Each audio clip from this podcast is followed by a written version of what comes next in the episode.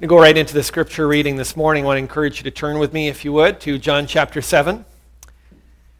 And I'm going to be reading uh, starting at verse 53. We've been in a series called The Savior Who Frees You, and looking week by week through uh, these different passages in John's Gospel. And uh, we, come to, uh, we come to John chapter 7, verse 53. And if you'd follow along in the Pew Bible, it's on page 840. And I'll begin at verse 53. They went each to his own house, but Jesus went to the Mount of Olives. Early in the morning, he came again to the temple. All the people came to him, and he sat down and taught them. The scribes and the Pharisees brought a woman who had been caught in adultery. In placing her in the midst, they said to him, Teacher, this woman is been caught in the act of adultery. Now, in the law, Moses commanded us to stone such women. So, what do you say? This they said to test him, that they might have some charge to bring against him. Jesus bent down and wrote with his finger on the ground.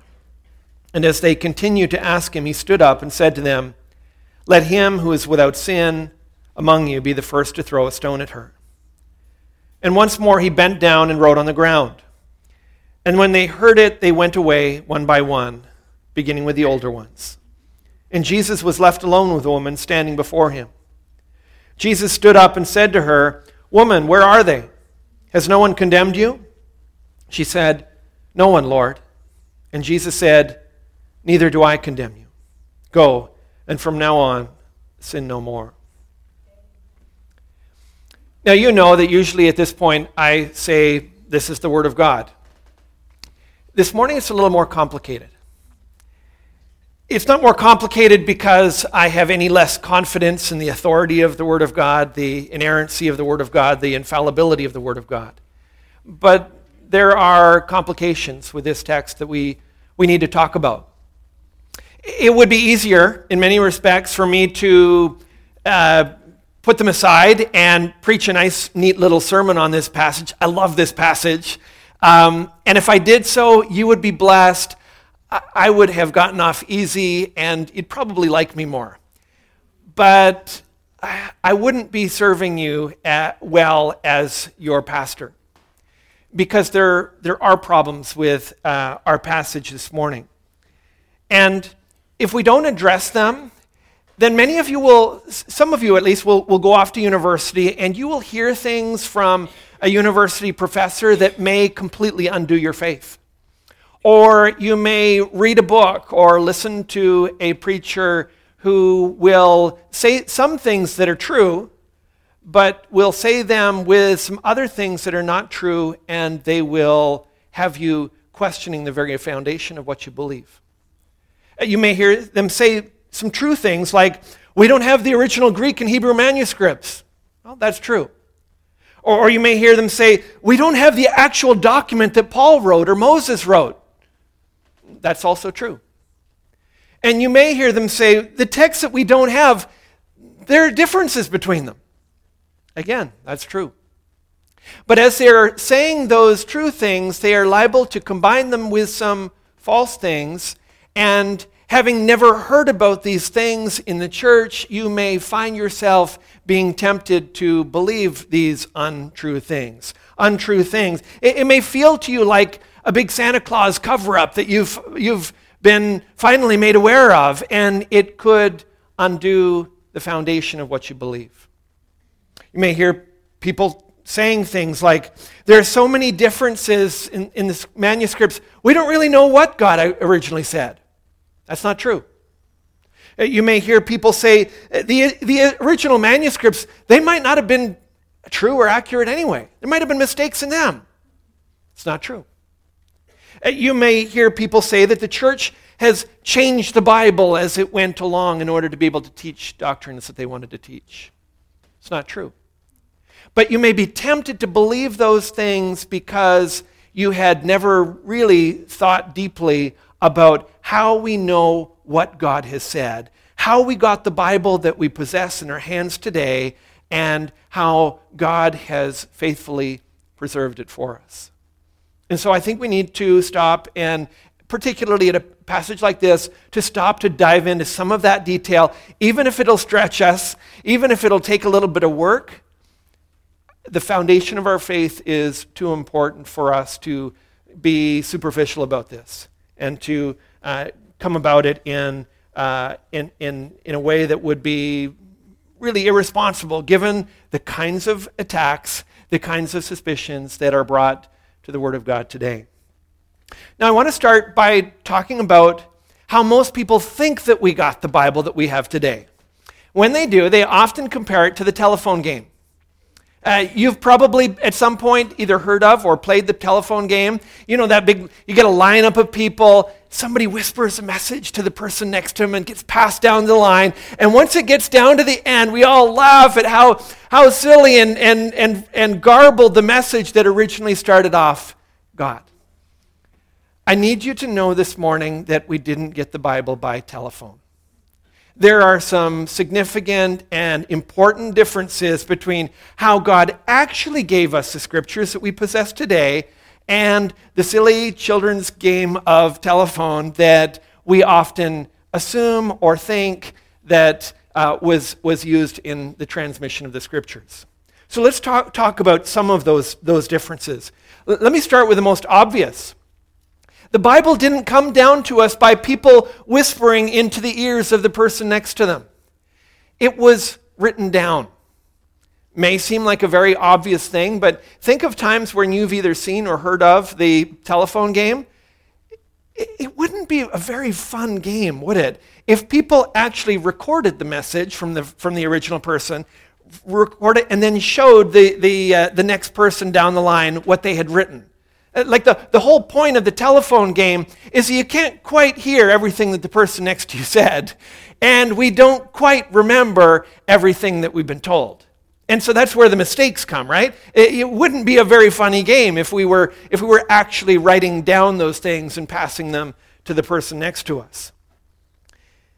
Before the invention of the printing press in the 1400s, scribe was a respected profession people would give over their entire careers to faithfully and diligently recording, uh, write, writing down copies of important, important manuscripts.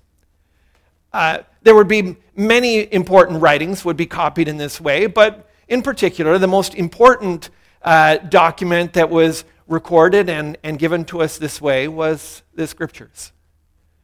And so you would have uh, really assembly lines of monks clo- cloistered away in medieval uh, libraries and monasteries, faithfully copying out the scriptures word by word, paragraph by paragraph, and a supervisor who would be overseeing the work would be checking for detail and accuracy and, again, a faithful transmission of what God had, had given. Also, scribes would typically work with the oldest manuscript that they possessed in that particular library or, manus- or, or monastery. So it wasn't just as if th- one person was writing, writing down the paragraph and then they passed it to the next person and they handed. No, this, they would be working sometimes with, with manuscripts that were from 200 years previous or 300 years previous. And, and, and so you would have, have that opportunity for a generations of people to be faithfully settling, and passing on the scriptures that had, that had been given. The Bible also didn't just come to us by one line of manuscripts. So, with the, with the telephone game, if you just have one line of people uh, in, in, that, are, that are lined up passing along the message, once you get to the end, if you didn't know anything else, you wouldn't really have anything to compare it with. And so, if, if we just had one line of manuscripts that we were relying upon, it would give you one line of evidence, one family of, uh, of, uh, of copies, if you like. The evidence that we have and the manuscripts that we've been given for the, for the scriptures are not like that. They're far deeper than that. Just for the New Testament alone, we have 5,700 handwritten Greek manuscripts. Uh, they are from different parts of the world and different traditions of the church. There are another 10,000 handwritten copies in Latin and many others in Coptic, Syrian, Armenian, and Georgian. Altogether, some 25,000 handwritten manuscripts of the, of the New Testament alone. And, and what that means is that when we are talking about how do we know what God said, we are able to compare not just one line, but, but we have copies of manuscripts from different parts of the world, from different tr- traditions of the church, different lines, and, and more manuscripts and more families of manuscripts and more diversity in those manuscripts mean that there's more opportunity to check and compare and see where mis- mistakes might have crept in or where uh, accuracy can be confirmed. 25,000 manuscripts to compare may, may sound remarkable. I, I hope it seems remarkable to you. It's remarkable to me. But did you know that you could, even if all 25,000 manuscripts of the New Testament were burned and destroyed before the printing press was ever developed, we would, we would still know almost exactly what the entire New Testament said. The reason for that is that in addition to all of those manuscripts in all of those different languages in all of those different parts of the world, we also possess the writings of the early church. We possess, we possess from a very early stage in the church's development, you have commentaries and sermons recorded and passed down to us through, uh, through, through libraries and, and, and, and antiquities that have been preserved.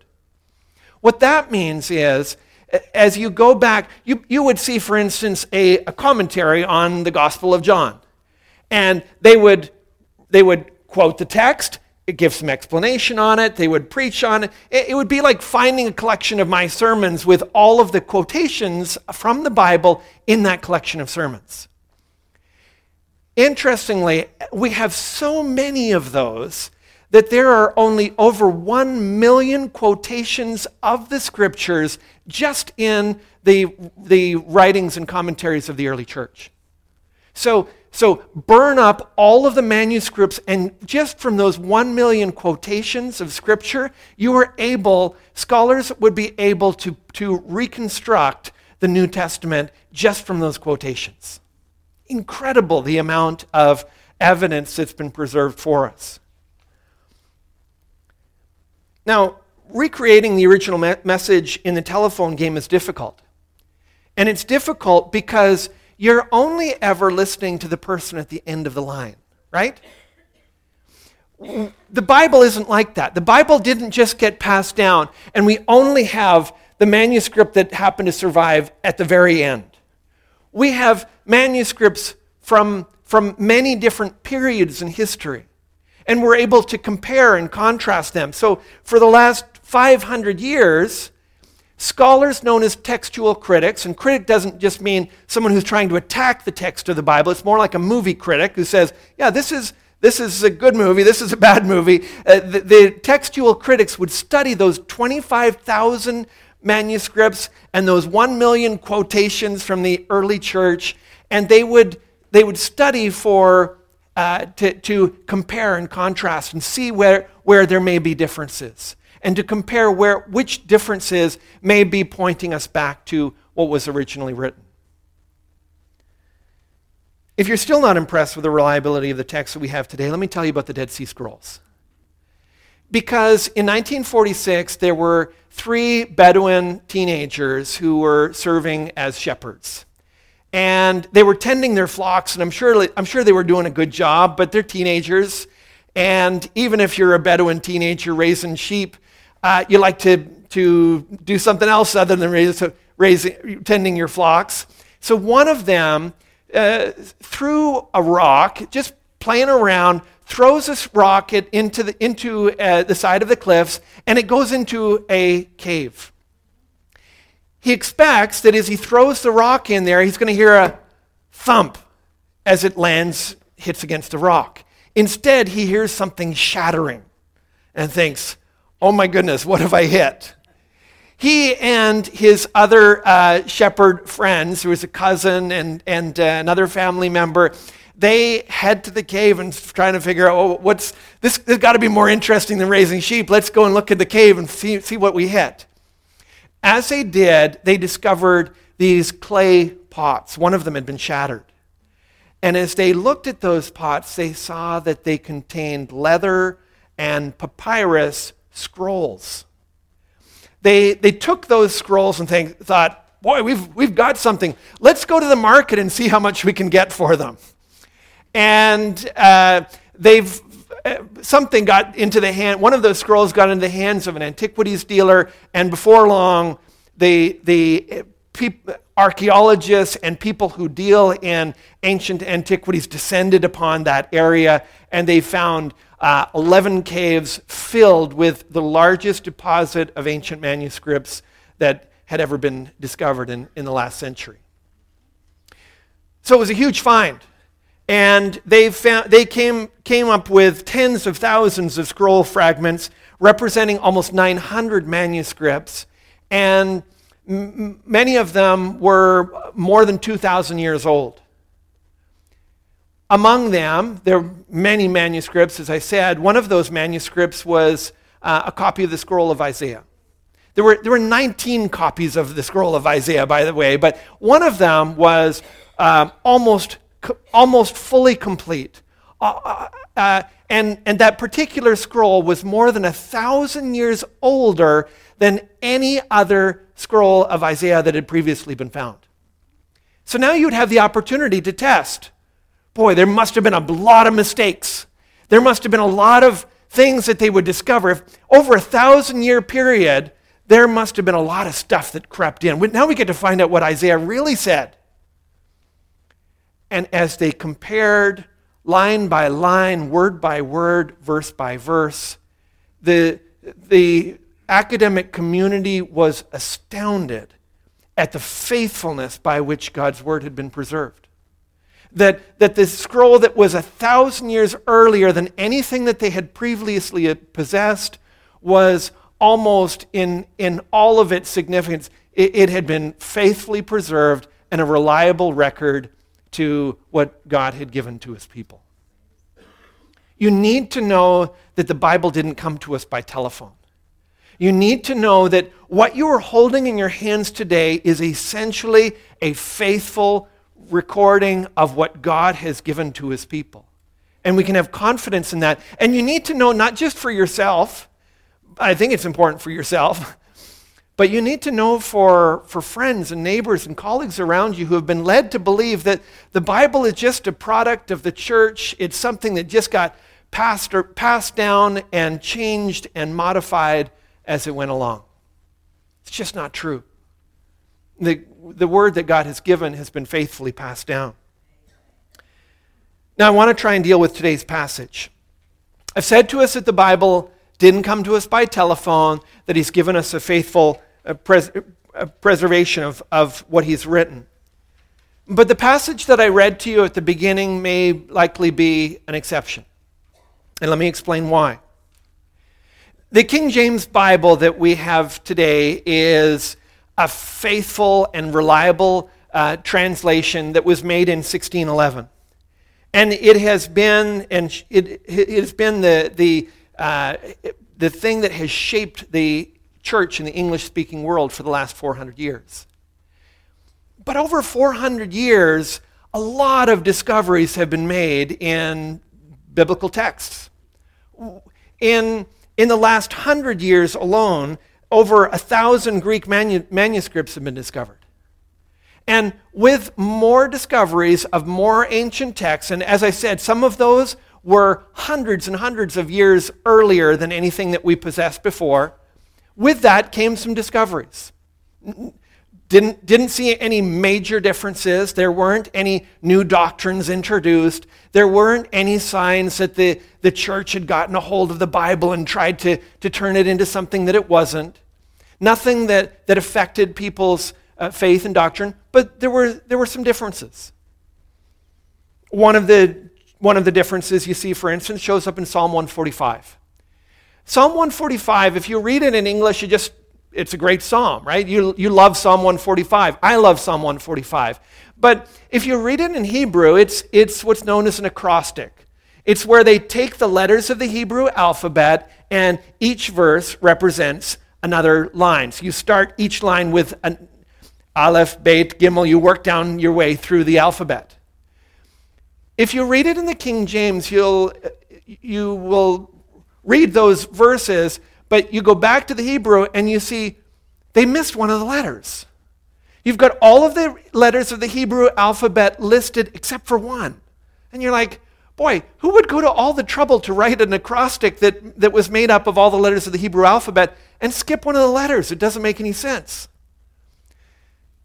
Then they discovered copies of the Psalms in the, the Dead Sea, uh, in the Dead Sea Scrolls. And what they found was when they looked at these scrolls of the Psalms that were more than a thousand years older than anything that they had seen before, guess what?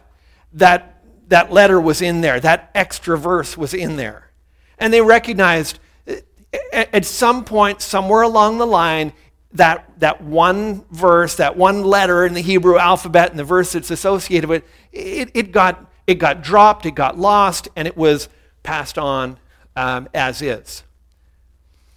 If you, if you read Psalm 145 in any English, almost every English translation made in the last 50 years, you will see verse 13 is twice as long as you'll, you'll find it in the King James. They put the verse back in, they, they put the missing line back into the text. Now, is your faith going to be any different if you read that or don't read? No. Is there any new doctrine being introduced by that line? Absolutely not. But there have been some improvements in understanding of what God has originally given to us in the scriptures as more manuscripts have been discovered over the last 400 years. As they have compared them, they, th- those differences, most of the differences are negligible. They say that 70 to 80% of the differences in the, uh, the, the textual differences in the manuscripts are minor differences in spelling. So, for instance, uh, the, the, the name John, sometimes it gets pronounced, it, it gets written with two, two letter, two, um, two N's. Sometimes it gets written with one. Oh, there's a difference. Uh, which, which one was it originally written with? Well, we, we might want to delve into that, but in your English Bible, it doesn't matter. It's going to be written J O H N, right? So 70 to 80% of the differences are of that kind. They say that 1% of all of the differences in the 25,000 manuscripts that they have found today have, have any significance whatsoever. And when we say any significance, even that is negligible. So, for instance, in Romans 5:1, there are some ancient manuscripts that say, uh, "We have peace," and there are other ancient manuscripts that say, "Let us have peace." Now, somebody needs to sort out: did it originally say, "Let us have peace," or does it say, "We have peace"? We, we need to make a decision one way or another. But is your faith going to be affected by which of those options? Absolutely not. And, and so when we talk about differences in the manuscripts, they're of that kind of, uh, of level. They don't affect, they don't affect any matters of, of doctrine, of faith, or of our understanding of what God has said. Now let's get to today's passage. Today's passage is one of two significant, in the sense of size of it, uh, passages in the New Testament with uh, with, with, some significant differences between, between manuscripts.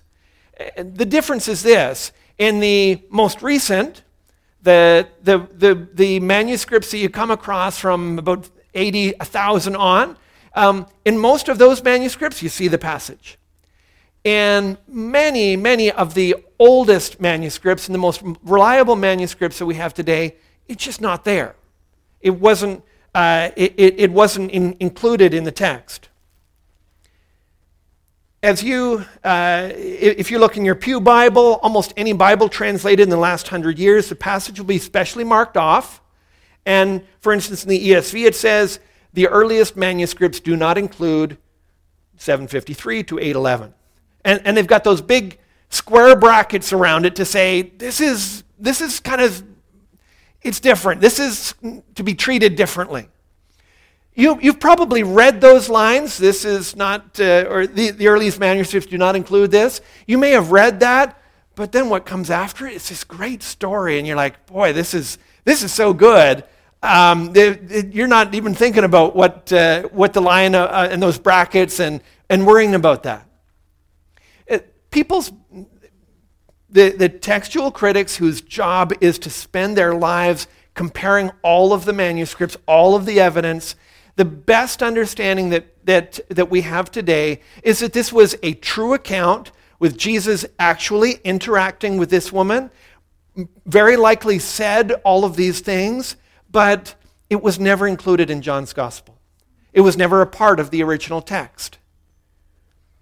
In fact, one of the things that, one of the reasons that we believe that is that none of the early church leaders prior to the fourth century ever mention it. In, in the Eastern church, there's never any mention of it until the 10th century. And so what'll happen, you'll be reading this commentary on the Gospel of John, and it'll, it'll be going down verse by verse, paragraph by paragraph, down to chapter 7, verse 52, and then it just jumps to chapter 8, verse 12. And you're like, oh, why, why, why is nobody commenting on that portion of Scripture? Probably wasn't a part of the original text. Then there seems to be this transition period in history where it starts showing up in different places. And again, it, it was likely a true story, it's an old story. It likely actually happened. But at some point, people started, some of the scribes started including it in the text. But when they did, they inc- included it in different places. Sometimes it's after John 7:36. Sometimes it's after John 7:44. Sometimes it appears right at the end of John's gospel, almost like an appendix after John 21:25. In one manuscript, it shows up at the end of Luke 21. Then, when it does show up, often it shows up with special marking. So they'll put an asterisk. Um, they, they'll put markings to say, we're not really sure about this one, but it's an awfully good story.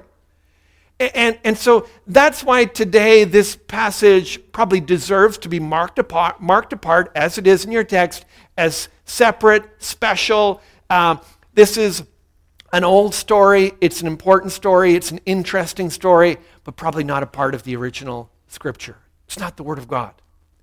Now, eh, can we say that with 100% certainty? No. Eh, I'm not telling you not to read it. I'm not telling you that it's, a, it's not a good story. But it, what I am telling you is we probably need to think deeply about these things because when we're talking about the scriptures, we're talking about life and death. This particular passage, if it's there or if it's not there in the scriptures, your faith isn't, isn't at stake. There isn't any new doctrine that's introduced. Uh, there's not anything that's taken away if it's not there. Uh, Jesus, his compassion for sinners and his, his uh, attack on religious hypocrisy, that gets repeated all through the gospel. We, we know that that is consistent with who Jesus is and what he taught. We just don't know whether this particular passage was ever included to be, was, was ever uh, a part of the Word of God. Now, some of you may feel like a, a message like this is splitting hairs. Like, Paul, this is way too technical. This is not what we normally talk about on Sunday morning. And you might be thinking, what are we, what are we doing? What's this all about? Who cares whether the Bible is is exactly what God wrote, and who cares whether, whether it was actually faithfully preserved through the centuries? Why are we talking about this? And here's why we're talking about it because your faith and mine will either rest on the scriptures as the Word of God with certainty and conviction and, and belief that, that calls for our obedience, or your faith and mine will rest on human tradition human opinion, and whatever our heart is moving us to feel or say and do and believe. If, if, for instance, you went away and said, I don't think that the Bible is the Word of God, here's what I think would happen. You'd probably still think, hey, the Bible's a good book. It's one of the good ones. It's right up there. It's important. There's a lot of really good stories in there. But what would happen would be once you got to some of those passages that teach about things that you don't really like, or once God puts his finger on some things in your life that he wants you to change, and you see it clearly there in Scripture, When that happens, you and I will be tempted to say, I'm not sure that's the one. I am not sure God put that one in there. I, I think maybe the church kind of came up with that because that just doesn't seem right to me. And what I've been trying to tell you by telling you about 25,000 manuscripts and a million quotations from the early church is that you and I do not have the freedom to say, I'm not sure this was really part of the original biblical text. That, that just is off the table. We do not have the freedom to say, I'm not sure whether God really said this one. The, the, the manuscript evidence is clear. God has spoken, and his word can be trusted as reliable, as trustworthy as something that we can stake our lives on and live in, in response to God. That's important because the Bible isn't just another human book. 2 Timothy 3:16 says all scripture is breathed out by God and profitable for teaching, for reproof, for correction and training in righteousness. Bible isn't just another human book. It is God speaking through human authors. It is Him faithfully giving us a testimony of exactly what He wants to say to you and to me. 2 Peter chapter 1 verses 20 and 21 says, "No prophecy of scripture comes from someone's own interpretation. For prophecy never was ever uh, for no prophecy was ever produced by the will of man, but men spoke from God as they were carried along by the Holy Spirit." What that means is that God didn't just give the gist of what he wanted to say and leave the authors to kind of make it up as they went along, kind of fill in some of the blanks and, and, and kind of put it in, in a little bit of their own, own interpretation, a little bit of their own opinion, mixed in with a little bit of what God. That's not what happened.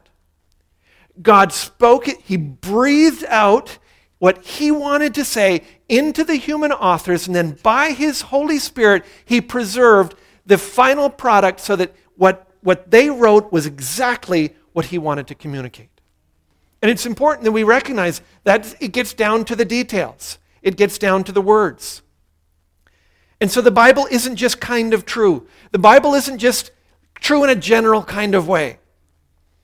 It's true in the specifics true to every last detail, what Jesus referred to as the jot and the tittle, the, the, the smallest markings. It was all what God wanted to communicate. For example, chapter, chapter uh, 30, uh, uh, verse 5 in Proverbs says, Every word of God proves true. He is a shield to those who take refuge in him. It's a reminder that, that the details, the specifics uh, of what God wanted to communicate have been recorded for us and they speak to us. And Jesus said in John chapter 17, verse 17, Sanctify them in the truth. Your word is truth. He didn't even just say, Your word is true. Like there was some other standard by which we could compare it to to say, Yeah, compared to that, it's true. No, the word is truth. It is the thing by which we compare everything else in this world to ter- determine whether that's true or not. It's the standard, it is the perfection. It is the means by which a, any question is solved. Anything that we are bringing to it. We, we are not in the position where we say, well, I'll take a little bit of the Bible, mix in some popular psychology, some human wisdom, a little bit of, uh, a little bit of uh, scholarly common sense, and, and some popular opinion, and that's how I'll settle the issue. Jesus says, Your word is truth. It is our standard. It is the thing by which all other things are evaluated. It trumps every opinion, it stands over every tradition, it defines truth. And that's why it's important that we care about it so deeply. That's why it's important that we understand how we got what we have today and whether we can trust it. And we can trust it. We can rest in it. We can know that what God has spoken has been faithfully preserved. Now, today it's possible, it's popular for people to say, I love Jesus. And parts of the Bible are really good too. They're just some of those parts that I, I don't, I, I'm not into that. And what the scriptures do for us is to define what it means to love Jesus, because we don't just get to make it up as we go along. We don't just get to, to, to keep the parts that we like and, and leave the parts that we don't. In fact, our response to the Bible is our response to God Himself. In 1 Corinthians chapter 14, verse 37, Paul wrote, If anyone thinks that he is a prophet or spiritual, he should acknowledge that the things I am writing to you are a command of the Lord. You say, well, wait a second. Paul, you, you just, these are just the things that you wrote, right? No. You need to acknowledge, he says, that what I am writing to you is a command of the Lord. God has superintended this process so that what, what's come here is not my ideas, not my interpretation, not my opinion. It is what God wanted to say to you as his people. And so, with, with, the, with the scriptures, we need to recognize them as a command of the Lord. Do you see the Bible like that? Do you see the scriptures almost as if God, were, if He were here today and speaking to you an, in an audible voice, that is it, is it with that level of authority that you approach the scriptures? When you hear the word of God, not my word, I'm, I'm not talking about the authority of my word, I'm talking about the authority of His word. Do you receive it as the very word of God? As you do, you begin to see the Bible doesn't just teach us. The Bible can actually change us. It's not just a book of, of precepts and principles, it is a book of spiritual power, a, a book that has the ability to transform us from the inside out. In Psalm 19, verse 7, it says, The law of the Lord is perfect, reviving the soul. The testimony of the Lord is sure, making wise the simple. Here it talks about the power of the Word of God to actually revive the soul, to bring life where there was previously death. Some of you, I know, experience this. As, as I read the Bible each day, sometimes there are hard passages and sometimes there are easy ones. Sometimes there's ones that just, just naturally uh, are, are easy to relate to and experience God's love and power in, in, from them. But regardless of whether the passage is easy or difficult, when I open up the Bible and ask God to speak to me from His Word, it, it's almost as if my spirit is craving for spiritual food. And I feel the filling, I feel the satisfaction. I, I feel God doing something by His Word in my spirit as I turn and I listen to Him. And I don't experience that with any other human book. A lot of good books been written. But God God's word has the power to revive our soul, to give life where there's death. And I want to, ex- ex- want to invite you to experience that reviving of your soul this morning. To, to experience the reviving of the soul that only God's word can give. To do that, you first need to believe it. You need to accept that this is the Word of God because the first temptation that the serpent brought in the garden was did God really say? Cause you to doubt, to bring about questions in your mind. Can I really trust what He has spoken? As you accept it as the Word of God, then you need to let it settle matters for you. Because the next thing that the serpent did in the garden, after causing them to doubt, he then presented other options. You'll be like, God, this is, this is going to be a good thing. And, and Satan will come into your life and do the very same thing. He will seek to tempt you and to misdirect you away from God and His Word. And so you need to, you need to have the, the conviction God has spoken, and that's going to settle matters for me. I'm going to submit to what He has said. I, I'm, I'm not going to go looking for a second opinion. Even if you do believe it, though, even if you do accept it as good as God's word, and many of you have, it does very little reviving of the soul as long as it's sitting on the shelf. You have to read it. You have to turn to the Word of God, open it up, and let God speak to you through it. That, that's how it revives our soul. And so, even if we've been talking about, about Bible translations this morning, I, I always tell people the best translation is the one that you'll actually read. That's our problem. Our problem isn't that we didn't, get, we didn't choose the right Bible translation. The, the Bible translations are good. The problem is we don't read the Word of God. we don't let it wash over us and inform us and change us and shape us. And so I want to invite you to, to do that. Let, take time to read the scriptures daily. Let them speak to you. Let God use his word to revive your soul. And as you do, don't make the mistake the Pharisees did. Jesus confronted them in John chapter 5, and he said, You search the scriptures because you think that in them you have eternal life, and it is they that bear witness to me. Yet you refuse to come to me that you may have life. The Bible isn't just a collection of good rules for us to keep. It's not, it's not just a, a list of do's and don'ts. The Bible is ultimately the story of Jesus Christ and his love for us. The Bible is his plan to rescue us, it's his invitation to come to him for life. And so I want to invite you to come. Come to him through his word. Come to receive what only he can do in your heart and in your life. Come with an open heart, ready for him to change you. As we look to him, as we trust in his word, and as we resist the temptations to doubt and get our second opinions. Let's look to him in prayer. Heavenly Father, I thank you for the Word of God. I thank you that you have faithfully preserved a record of exactly what you wanted to say to us. And you do speak. You speak to us through the Bible, through what you have given. Thank you for not leaving us to wonder what you said or what you're saying. Help us to make time to read your word, to listen to what you say. Father, would you help us to help others who have been confused in all of these matters and really have had any confidence that they might have had stripped away with doubt? Help us, Father, to lead others to life the life that's available to all who trust in Jesus Christ.